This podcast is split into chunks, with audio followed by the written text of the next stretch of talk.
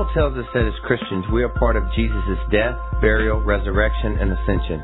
Identifying with Christ is how we stop treating the symptoms of sin and get to the real cure. We pray that you are blessed as you join us in the message entitled Identified with Christ.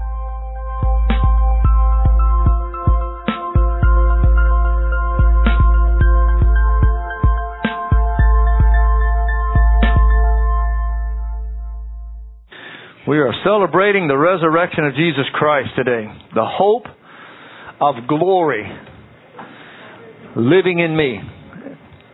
Now, that word hope doesn't mean, well, I sure hope it's going to happen. It means a certain expectation and full confidence of His glory. Not just in the life to come, but in this life. Folks, we are living in the glory of the Lord right now. Now, one day our body will be glorified. But there's a part of me that is glorified right now. And I think we're going to take a good look at that this morning. If you take your Bibles out with me and turn to the first letter to the church at Corinth, chapter 15. 1 Corinthians, chapter 15. And while you're doing that, I'll give you one more update on Marcel. Everybody loves Marcel, don't you? We found out last week that Marcel's a selfish man, right? he is a stingy and cheap man. Well, Marcel and his wife, they, they lived up north for a time. I don't know if you knew that or not. See, Marcel's from Yazoo City, Mississippi, way down south where it's hot. And his company sent him up to Chicago to live for a while. Well, come wintertime, it was the frozen streets of Chicago, and he left to go on vacation in the deep south to the very southern tip of Florida, down around Miami there. And uh, his wife had to work, so she couldn't go the same day. She told him, said, well, you go on ahead, and I'll come down tomorrow. So he went on down and he got there at the motel and Marcel was getting into the computer age.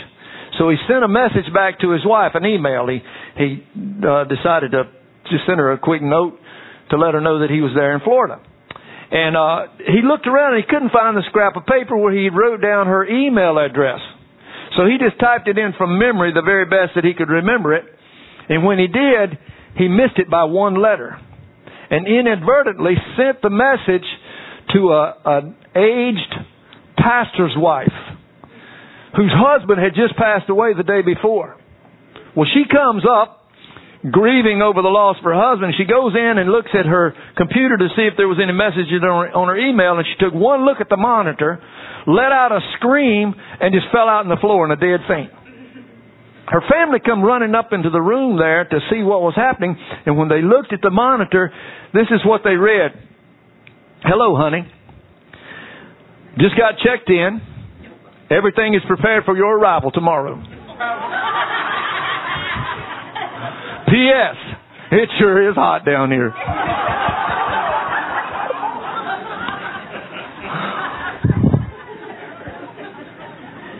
Leave it to Marcel to comfort a grieving widow. Amen. Now, what is the moral in that story? It's a pretty good idea to know where you're going in the first place. Amen. It's also a pretty good idea to know who you're talking to. But there are some things that you just can't know. Marcel didn't know who he was talking to, and pretty obviously this woman didn't know where she was going. Look at your neighbor and say, neighbor, you need to know where you're going. Amen. But some things can be known and should be known, and because the Word of God has declared these things to us, there are some things that we can know. And this morning I want to look at some of those things. If you found your place in 1 Corinthians chapter 15, beginning at verse 1, it says, Moreover, brethren, I declare unto you the gospel which I preached unto you, which also ye have received, and wherein ye stand by which also ye are saved, if you keep in memory what I preached unto you, unless ye have believed in vain. For I delivered unto you first of all that which I also received, how that Christ died for our sins according to the Scripture, and that he was buried, and that he rose again the third day according to the Scriptures, and that he was seen of Cephas, then of the twelve. After that, he was seen of about 500 brethren at once, of whom the greater part remains until this present, but some are fallen asleep. After that, he was seen of James, then of all the apostles. And last of all, he was seen of me also, as one born out of due season. For I am the least of the apostles, that am not meet to be called an apostle, because I persecuted the church of God. But by grace, but by the grace of God, I am what I am. And his grace, which was bestowed upon me, was not in vain, but I labored more abundantly than they all. Yet not I, but the grace of God, which was with me. Therefore, whether it were I or they, so we preached and so ye believed. Now if Christ be preached that he rose from the dead, how say some among you that there is no resurrection of the dead? But if there be no resurrection of the dead, then is Christ not risen. And if Christ be not risen, then our preaching is vain, and your faith is also vain. Verse 15, Yea, and ye are found false witnesses of God, because we have testified of God that he eh, eh, raised up Christ, whom he raised not up. If so be that the dead rise not.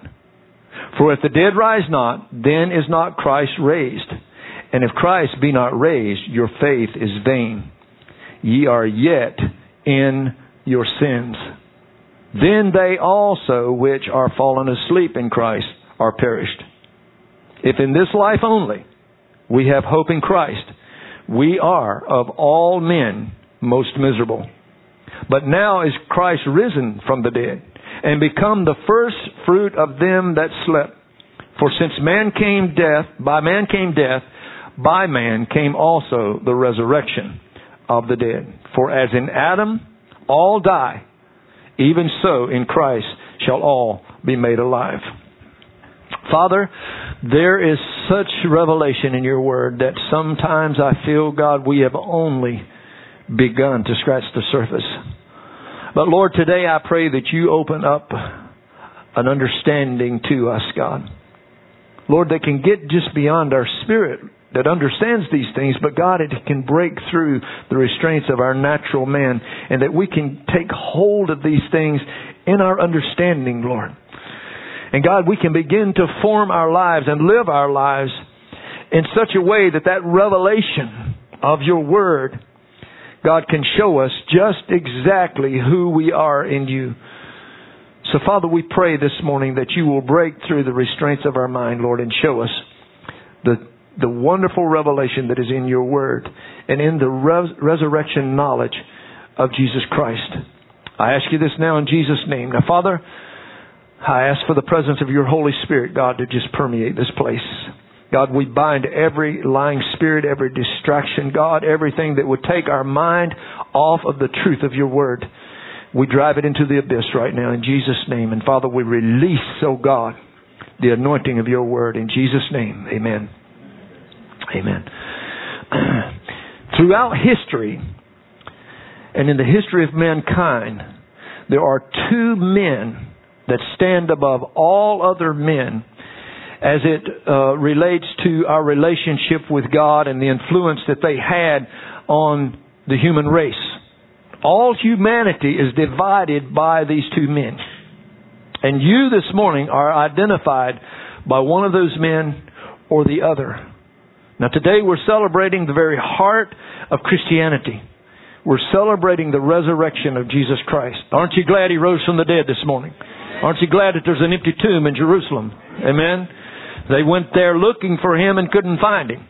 I'm glad that the Romans put the guards in front of the tomb so they couldn't say, well, they came and stole his body, as some people try to say, uh, to, uh, you know, allude to. Um, there were guards there. Their life depended on guarding that tomb. But that didn't hinder Jesus. Uh, the tomb was empty. I like the rendition of Don Francisco when he talks about the resurrection of Jesus Christ from the eyes of Peter. When Peter was standing there and he denied Christ, Remember, Jesus said, I'm going to be crucified. All of you are going to desert me. And Peter says, Not me, Lord. I will never desert you. And he said, Peter, before the cock crows, you will deny that you even know me thrice. And of course he did. And, the, and Don Francisco's song says that the, the gates and doors were barred, the windows were fastened down. I spent the night in sleeplessness. I rose at every sound. Half in hopeless sorrow and half in fear the day would bring the soldiers breaking through to drag us all away. Just before the sunrise, I heard something at the wall. The gates began to rattle. A voice began to call. I hurried to the window and looked down into the streets, expecting swords and torches and the sound of soldiers' feet. But there was no one there but Mary, so I went down to let her in. John stood there beside me as she told us where she's been. She said they've moved him in the night, and none of us know where. The stone's been rolled away, and now his body isn't there. So we both ran towards the garden, and John ran on ahead. He found the stone and the empty tomb just the way that Mary said. But the winding sheets they'd wrapped him in was just an empty shell. And how and where they'd taken him was more than I could tell. Back inside the house again, the guilt and anguish came. Everything that I'd promised him just added to my shame. When at last it came to choices, I denied. I knew his name. Even if he was alive, it wouldn't be the same. Suddenly the air was filled with a strange and sweet perfume. Light shone from everywhere. It drove shadows from the room. Jesus stood before me with his arms held open wide. I just fell down before him and clung to him and cried. Then he lifted me to my feet and he looked into my eyes. Love was shining out from him like sunlight from the skies.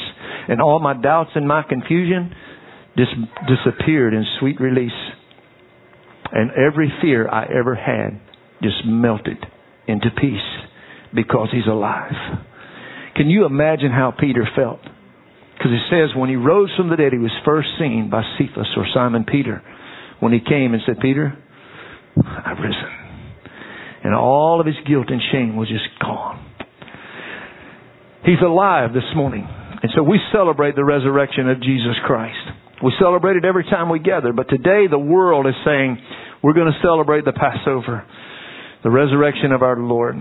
Now we read in 1 Corinthians 15 verses 3 how that Christ died for our sins according to the scripture, that he was buried, he was rose again the third day according to the scripture.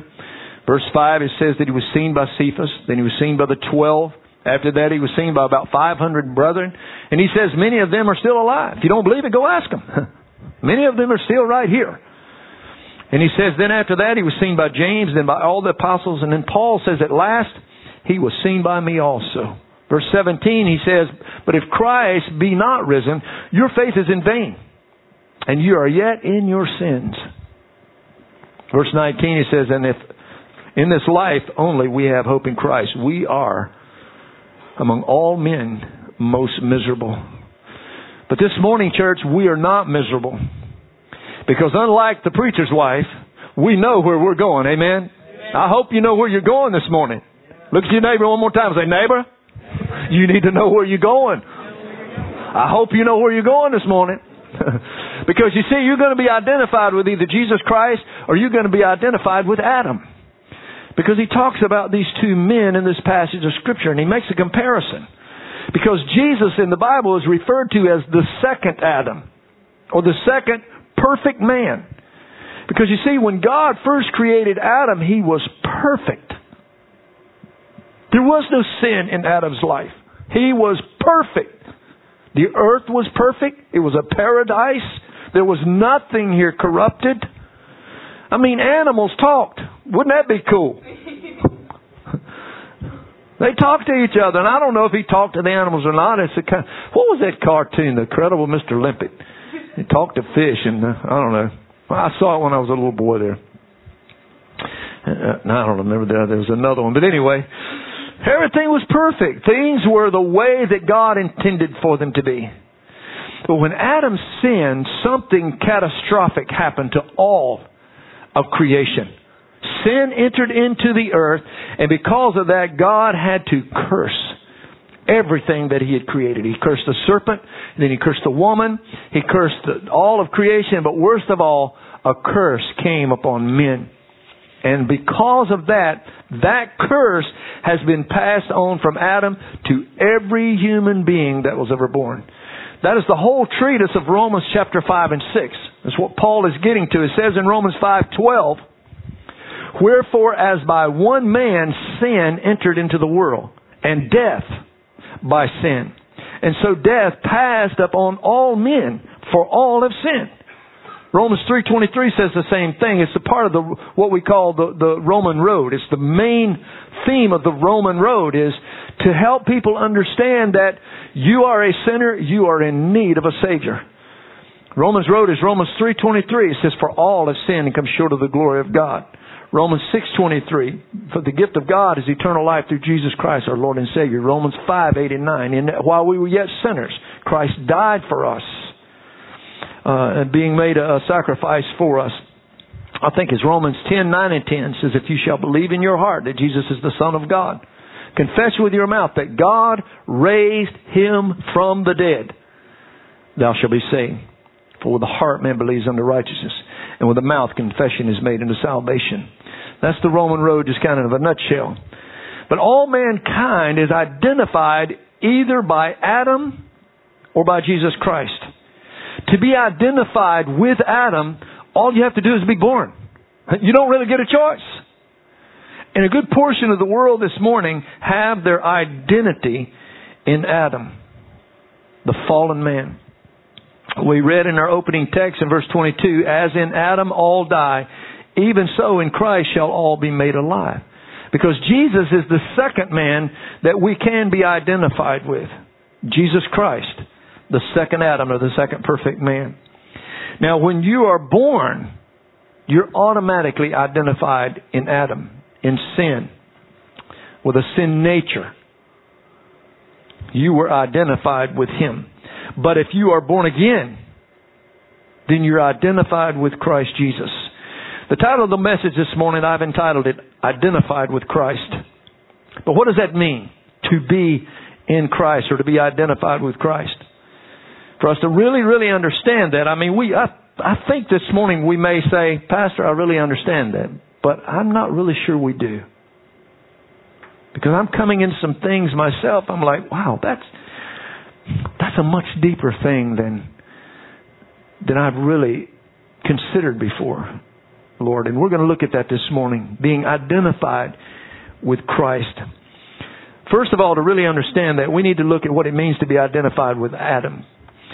Because in order for God to bring us into a fellowship with Himself, He had to break the power of sin in our life in two different aspects of sin. God had to deal with it. First of all, God had to deal with our sins, plural, themselves. The unrighteous thoughts that we've had, the unrighteous words that we've spoken, the deeds that we have committed, and the deeds that we have omitted. You see, there's sins of commission and there's sins of omission.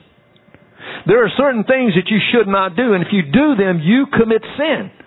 There are other things that you should do, and if you don't do them, you have committed sin. Remember Jesus said, you saw me a stranger and you did not take me in? You saw me sick, you did not come to visit me? You saw me uh, hunger, you did not feed me. Naked, you did not clothe me. You omitted those things, and it was a sin. The Bible says to him that know to do good and do it not, to him it is a sin. So God, first of all, has to deal with the, the particular sins that we have committed. And, and He's dealt with those. I mean, the minute you trusted Jesus Christ, He deals with those sins. The second thing that He has to deal with is the source of those sins. This sinful nature. The nature that every single person has when they're born. Why does a little bitty baby pitch temper tantrums? I'm talking about a T90 little thing. I got a grandson. How old is is, is uh, Jackson? Three months old. Does he ever rebel against what you want him to do? You know, you're changing their diaper and they're bowing their back and screaming because they don't want you to do something.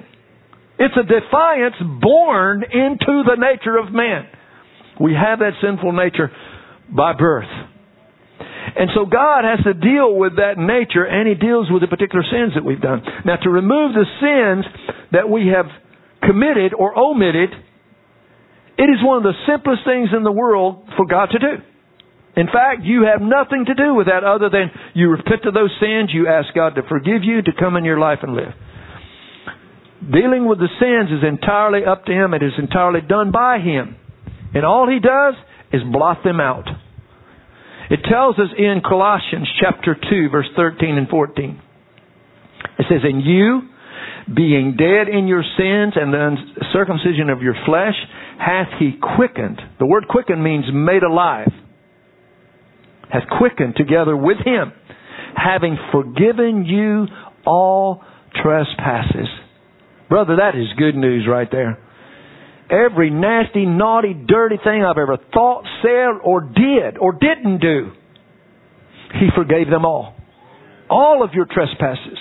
Blotting out the handwriting of ordinances that was against us, which was contrary to us, and took it out of the way, nailing it to his cross. Brother, that right there is something to shout about. So some of you did some nasty things. Yeah? Amen. Some of you thought some pretty nasty things. And it doesn't matter how bad it was. Jesus Christ blotted them out. They don't exist anymore. He dealt with the sins. But boy, that sin nature. That's a bird of a different color, amen? Horse of a different color. You know what they say? Bird of a different color. Horse of a different color. Bird of a different flock. Feather. I don't know. It's different. the only way that he could separate, separate us from the sin nature is by death. Our death. And we see that clearly in Scripture, but sometimes we think that we have to physically die. You see, Pastor, do you mean the only way I'm ever going to be free, free from this sin nature is to die? Well, not physically death, dying. I'm not talking about physical death. And neither is the Bible. The Bible is talking about a spiritual death. We are separated from the sin nature when we die in Christ. You see, the sin nature it's like a dead rat in the house.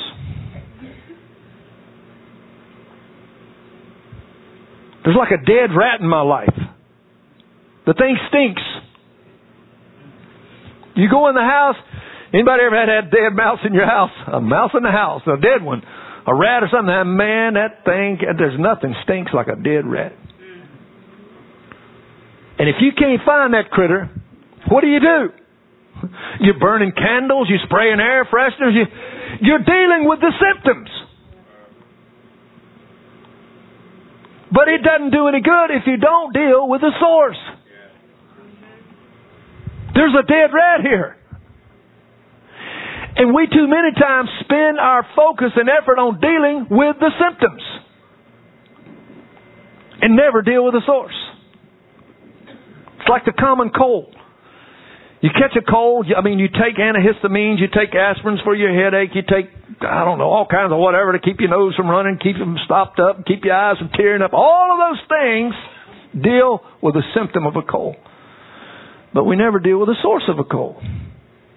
Because the fact is, there is no cure to the common cold. All you can do is deal with the symptoms. And I think too many Christians today deal with the sin nature like they deal with the common cold. They only deal with the symptoms. And if you deal with the symptoms, some people are pretty very they're very good at this. I don't think that we have any adulterers in here. I hope we don't have any liars or thieves. I hope you don't take God's name in vain. You're not blasphemers. I mean, some of you are doing pretty good dealing with the symptoms. Amen? Because you got willpower. And if we have, the stronger our willpower, the more we can deal with the symptoms or the sins that we have to deal with. Addictions, maybe one of those things. A lot of people have problems with addictions. Some people have more willpower against those things than others. I used to have an addiction. I was addicted to nic- nicotine. I mean, I had it bad, brother. I'd have a pack of Winston's in my pocket and a roll of Levi Garrett in my back pocket. I might have a chew of Taylor's Pride over here, and sometimes I'd be chewing and smoking at the same time. I had it, bro. I mean, I loved it. Anybody ever been a smoker? You know, after you get through eating, man, there ain't nothing in the world better than fire one of them things up. Your flesh loves it. And you say, well, I can lay them down any time. No, I couldn't. Brother, I tried and tried and tried and tried. Couldn't lay it down. Went to church one day and the pastor told me that God had set him free from the same addiction. I'm like, brother, I done prayed down blue in the place and God ain't done nothing for me. So I went to the altar. He had an altar call. I went up and he said, what do you want? I said, I want God to do for me what he did for you. He said, what's that? I said, and he saw my pack of wins, that white shirt. You can see through it. You can see my cell phone this morning. Right? He could see my pack of wins. I didn't try to hide it. I mean, it was what, and I'm not saying if you smoke this morning you're going to hell or you're in sin or anything. That's just, it's an addiction. You can be free from it. That's all I'm telling you. If you're smoking, come on back to church. That's, I don't care. I mean, it's, that's between you and God. We're going to love you, alright? If you got any addiction, you're in the right place. This is where you need to be. I'm not here throwing stones at you and pointing my finger saying, you heathen, rotten sinner, won't you? I'm not saying that. Because look, folks, I loved the Lord. When me and Jeannie got married, I had hair down to here. I had my chewing tobacco and my cigarettes, and I told everybody about Jesus. Love the Lord, filled with the Holy Ghost. But I had a problem. I didn't have the willpower to overcome. And some people did. The long story short, I went to the altar and God did set me free. July of 1980. That's been a while ago. My little Nathan wasn't even born then. Charity was my first child was born. I was holding her one day when I really I was like I got to get rid of these things because it's one thing to kill myself. I don't kill my, my daughter. This stuff and anyway. We, some people have more willpower over those things. Lust, uh, out of rage, control, greed, envy, jealousy, lying, stealing, gossip, whatever the label. Some people have a lot of willpower, but other people don't. And so if you do have willpower, you're still only dealing with the symptoms. You're not dealing with the source. Now, if you give in to those symptoms, I'm not saying that that's a bad thing. I'm, praise God, you've got willpower. And even if you don't understand the concept of what I'm going to share with you this morning, it's still a good thing that you're fighting against the symptoms. All right, I want you to understand that. It's a good thing that if you've got addictions, you have willpower to not yield to those things because if you yield to them, they can kill you. Just like the common cold. It's like, well, I can't do anything about it. There's no cure for the common cold anyway, so I'm just going to go on outside in the miserable cold winter barefooted. Well, no hat on, no coat on, get soaking wet, get my feet wet. Yeah. Yeah. And you'll get pneumonia. And you might die from it. When you give in to these things, they can be fatal. The same thing is true about the symptoms of sin. The stinking rat. I mean, you can give in to that. Oh, I don't know if a stench of a rat can kill you, but sin can, brother. It can kill you. To the point that I believe you can sin to a point that, well, it's my personal belief you can send away the day of grace if you give in to those things. So fighting it and having a strong willpower is a good thing. I'm not saying that it's a bad thing, but there's more than just willpower. Because strong willpower is not the same as spiritual growth. You say, well, I don't drink, I don't chew, and I don't hang out with those who do. Well, good for you. But that don't make you any closer to God than anybody else. If that were true, the Hindus would be closer to God than you. The Buddhists would be closer to God than you because there's nobody more disciplined than people like that. The Mormons and other people, they're very disciplined. I mean, a Mormon don't even enjoy a, a cup of Folgers in, in the morning. They believe it's a sin to drink coffee. I'm glad that ain't on my list, brother. Aren't you? Boy, if we condemn coffee, I'd lose everybody in the church. Half the churches in the world, they'd have to close the doors, brother. But if abstaining from those things, having strong willpower and being very disciplined were spiritual growth, there's many people that don't even acknowledge Jesus Christ as Lord and Savior that would be closer to God than you and I. So see, we can't equate that to spiritual growth. It's not the same. The cure of this source can only come when we identify ourselves with Christ Jesus in His death, His burial, His resurrection, and His ascension. Are you with me? Say His death, His burial, His resurrection, and his ascension. And we have to be identified with those things. Because if you don't, you can do no more than control the symptoms. But we can do more than just control the symptoms. You can find a cure. Romans chapter 6 verse 6 and 14 says this. Knowing this, that our old man is crucified with him. You know what that's saying?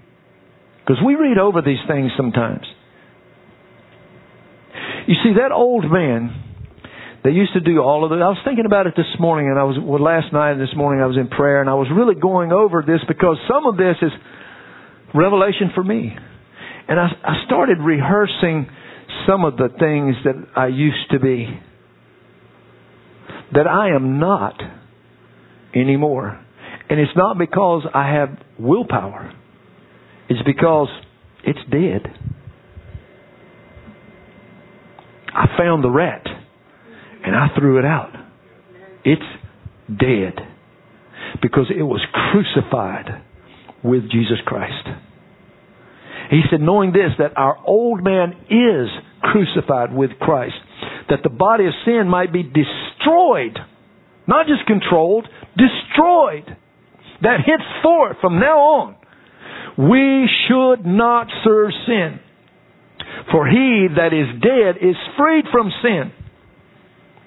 Now, if we be dead with Christ, everybody say with Christ. We believe that we shall also live with him.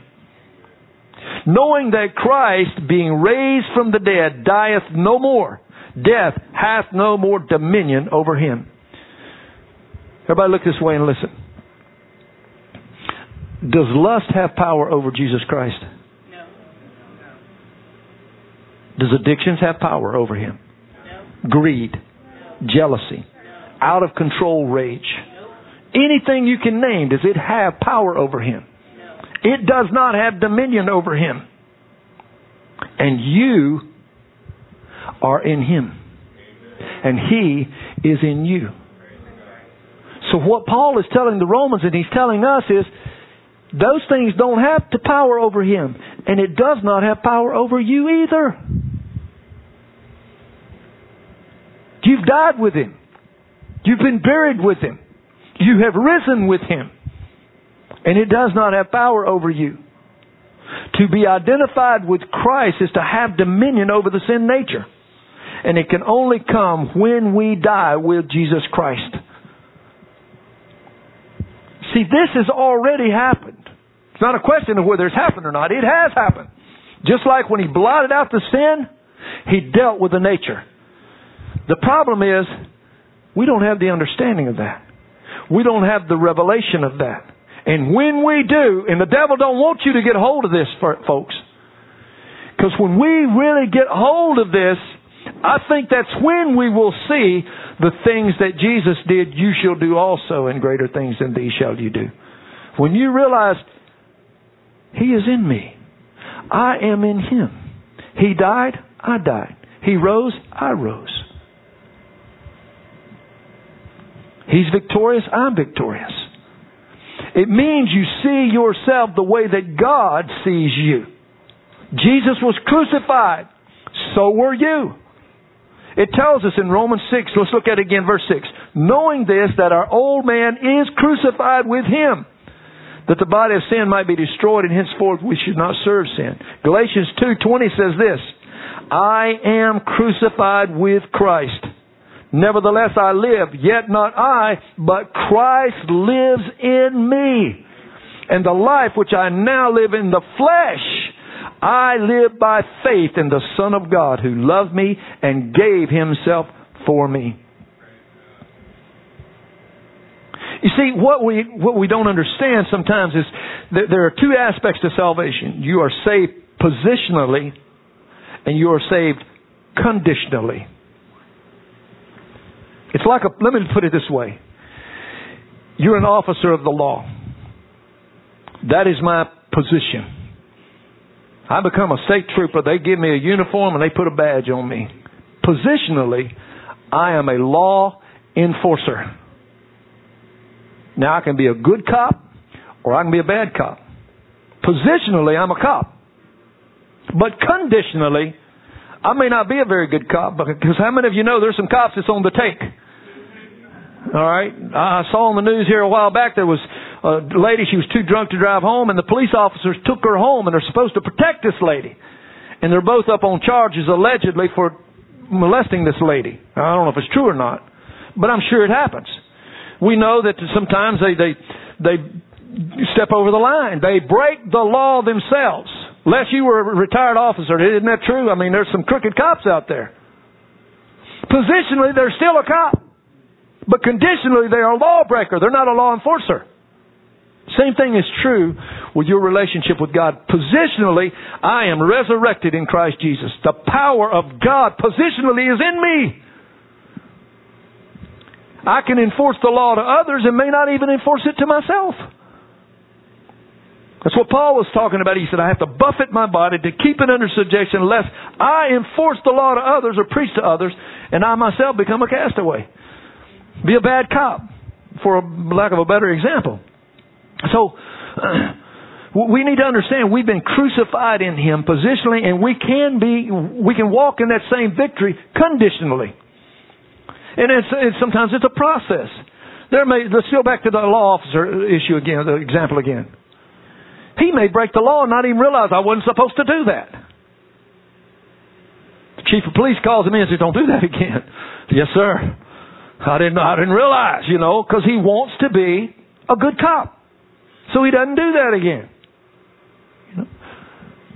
Well, sometimes we, in our ignorance, we do things contrary to the nature of God, even though His Spirit lives in us, and we're looking more like we are identified with Adam than we are identified with Christ.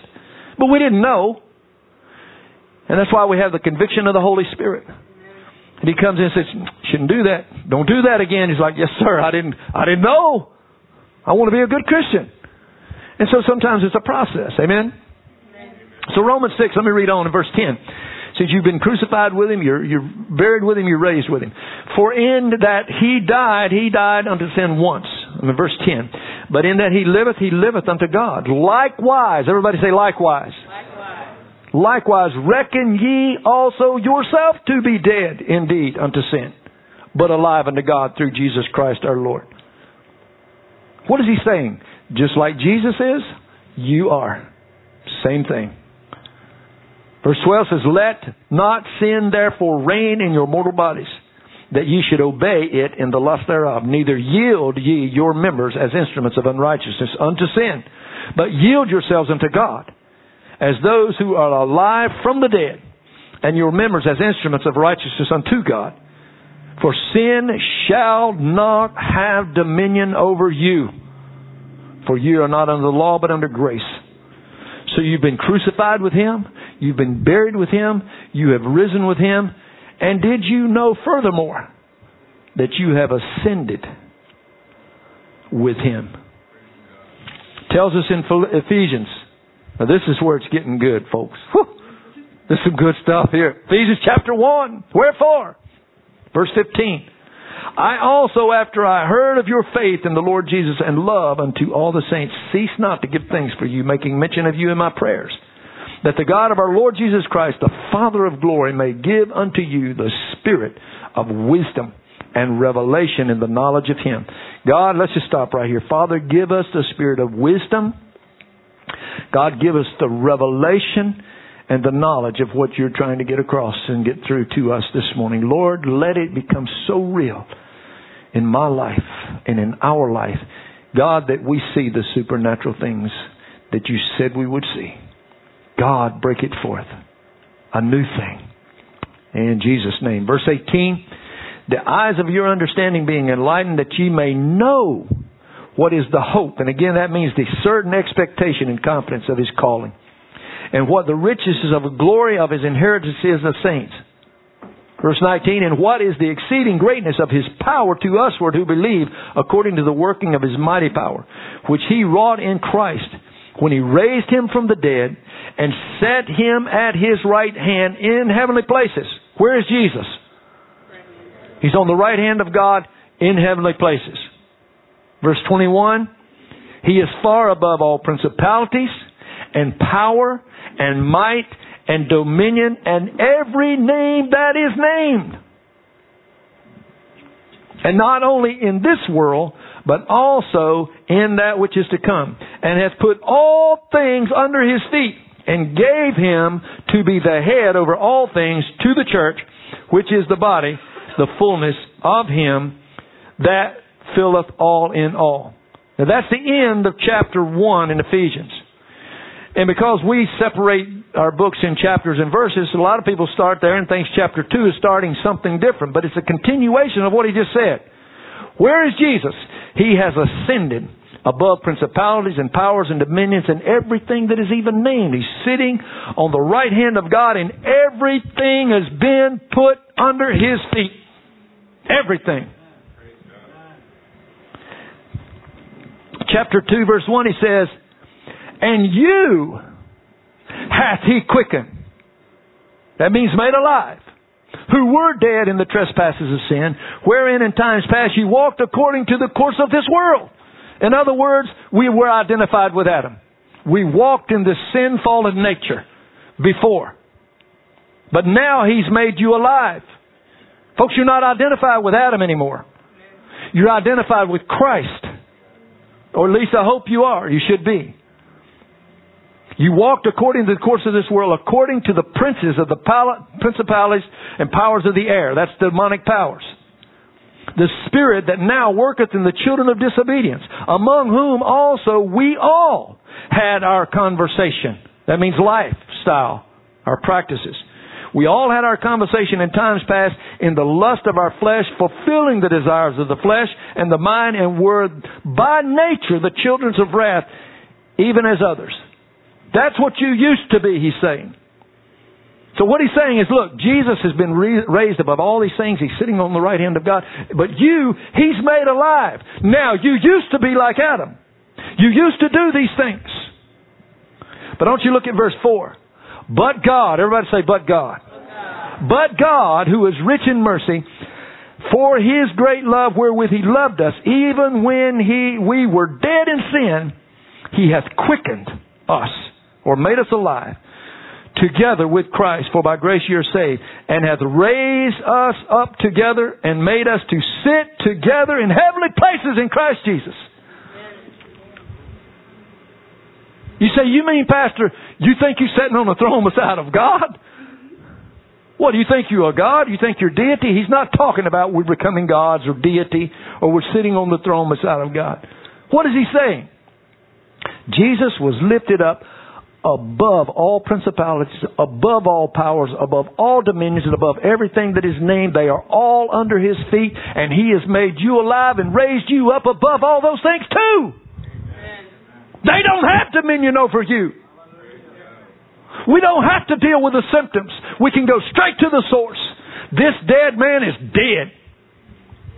Sin don't have dominion over you anymore. You don't have to yield to lust because that's dead in you. You don't have to deal, yield to addiction. It's dead in you. You have been raised up. You have been quickened, made alive, and you have power and dominion. You've been raised above all those things. When you understand, I am identified with Jesus Christ. Now, I used to be identified with Adam. I was in bondage to all those things. I was by nature the child of disobedience. But not anymore because He's quickened something in me. He's made it alive in me. That old man has been crucified with Christ. It's dead. Amen? Man, I'm preaching myself happy. I'm, I'm preaching better than you, amen, and I'm going to tell you that. Let's read on verse 5. Let's see, where am I? Verse, uh, verse 7. That in the age to come he might show the exceeding riches of his grace uh, in his kindness towards us through Christ Jesus. For by grace are you saved through faith, that not of yourself. It's a gift of God. It's not of works, lest any man should boast. For we are his workmanship, created in Christ Jesus unto good works, which God hath before ordained. There's another thing we read over. He before ordained that we should walk in them. You say, wait a minute. When did God ordain in the past that I should walk in these heavenly powers that he's talking about. somewhere back in the past, He ordained that I, I'm not supposed to be living with an Adam nature. He ordained that I'd be living with a Christ nature, identified in Christ. When did He do that? Way back in the beginning, Genesis chapter 1, verse 26. And God said, Let us make man in our image, after our likeness, and let him have dominion over the fish of the sea, the fowl of the air, over the cattle, and over all the earth, and over every creeping thing that creepeth upon the earth. When God created Adam, he was perfect.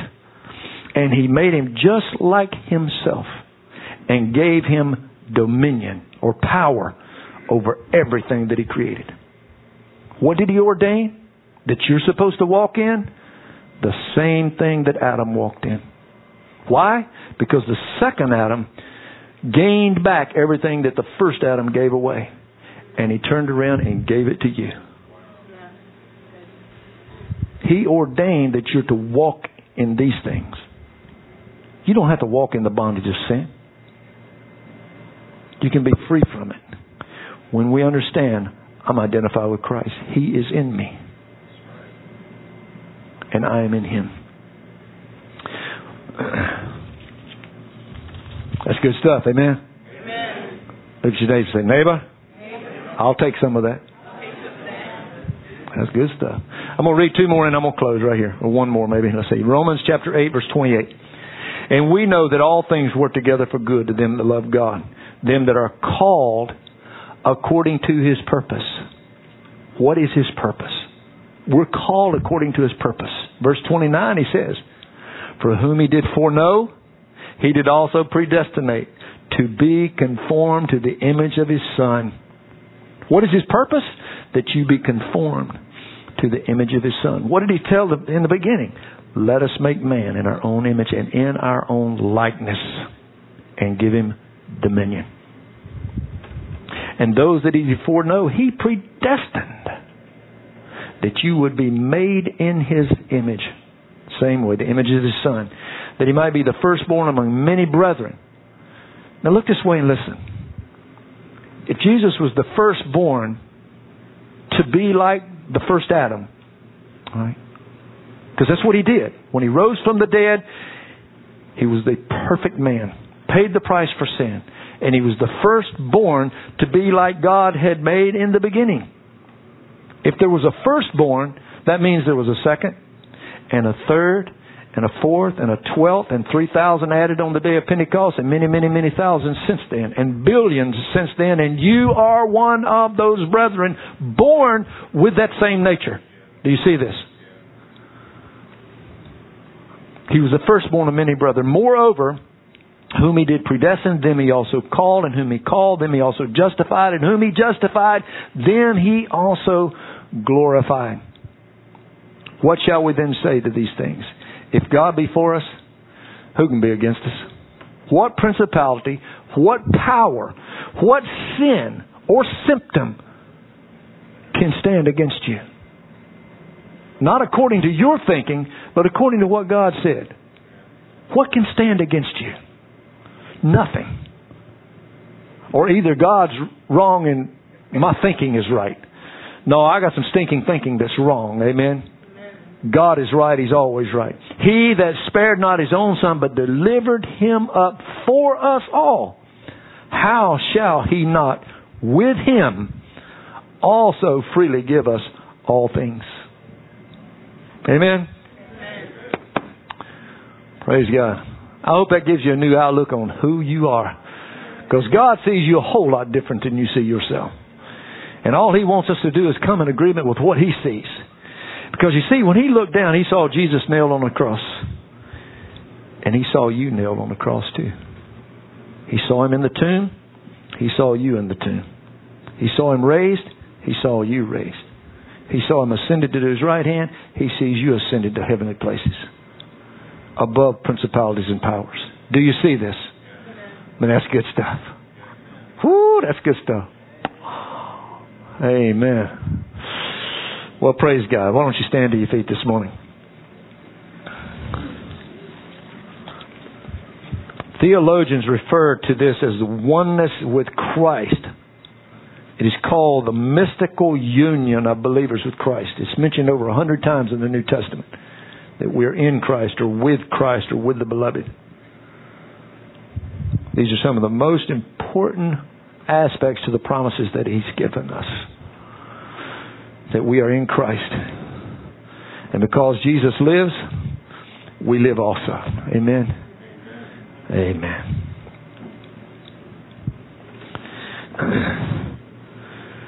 Why don't you just close your eyes and just say this with me? In Jesus' name, sin, you have no authority in my life henceforth. I have dominion and power over you and everything that is named on the earth. God gave it to me. I claim it. It's mine. I'm going to walk in it.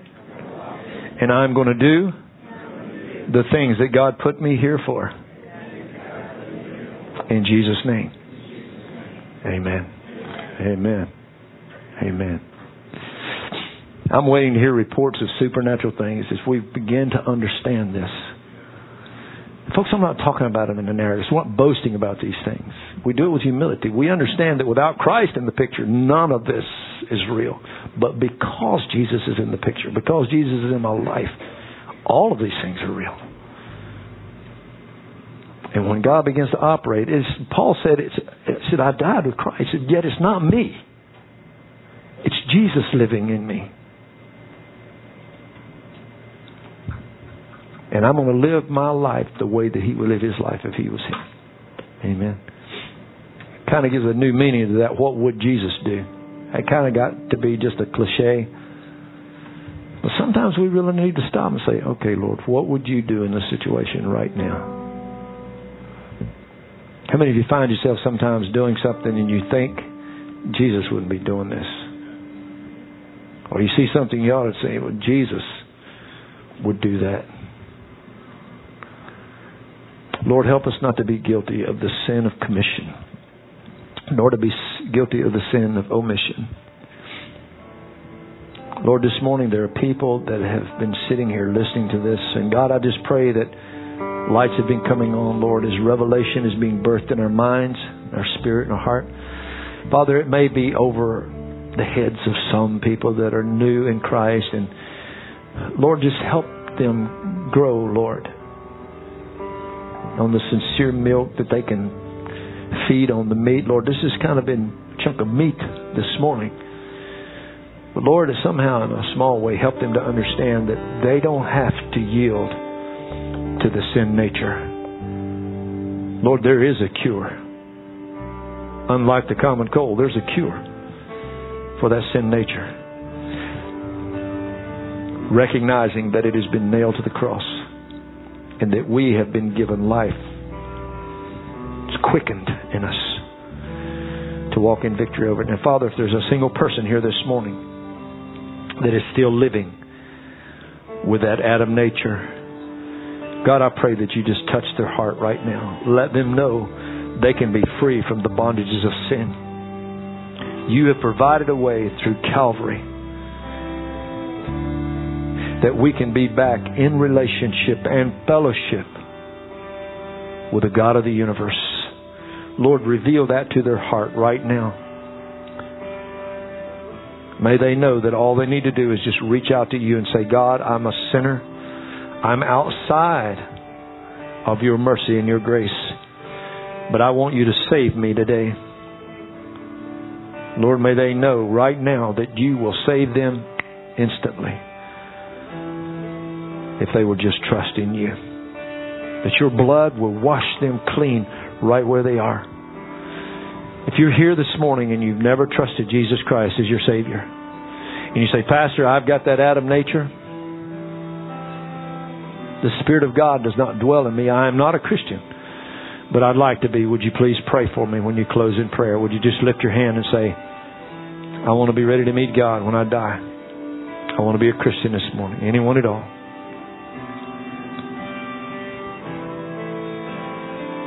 Well, praise God. If you're here this morning and you say, I learned something today, There's more to me than I realized. There's a nature and a power in me. And I'm going to begin to explore that. I'm going to begin to exercise that in my life.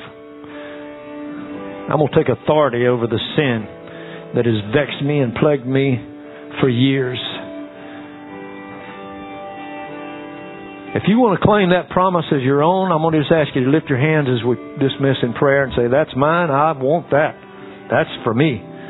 Lord Jesus, this morning as we leave this place, God, may we walk out of here in, in, a, in a different mindset. Lord, walk out of here with a victory that, it, we, that we didn't come in with.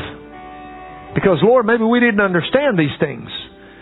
Lord, I didn't realize that I've been lifted up to sit in heavenly places in the in the realm that I understand it now. It's a new revelation to me. That we have dominion given to us just like you gave to Adam. We have a power given to us just like you gave to both the first and the second Adam. So, Father, as we walk from this place, Lord, May we be a force to be dealt with. Lord, may the powers of darkness tremble because we have a new understanding and a new revelation. The news is out.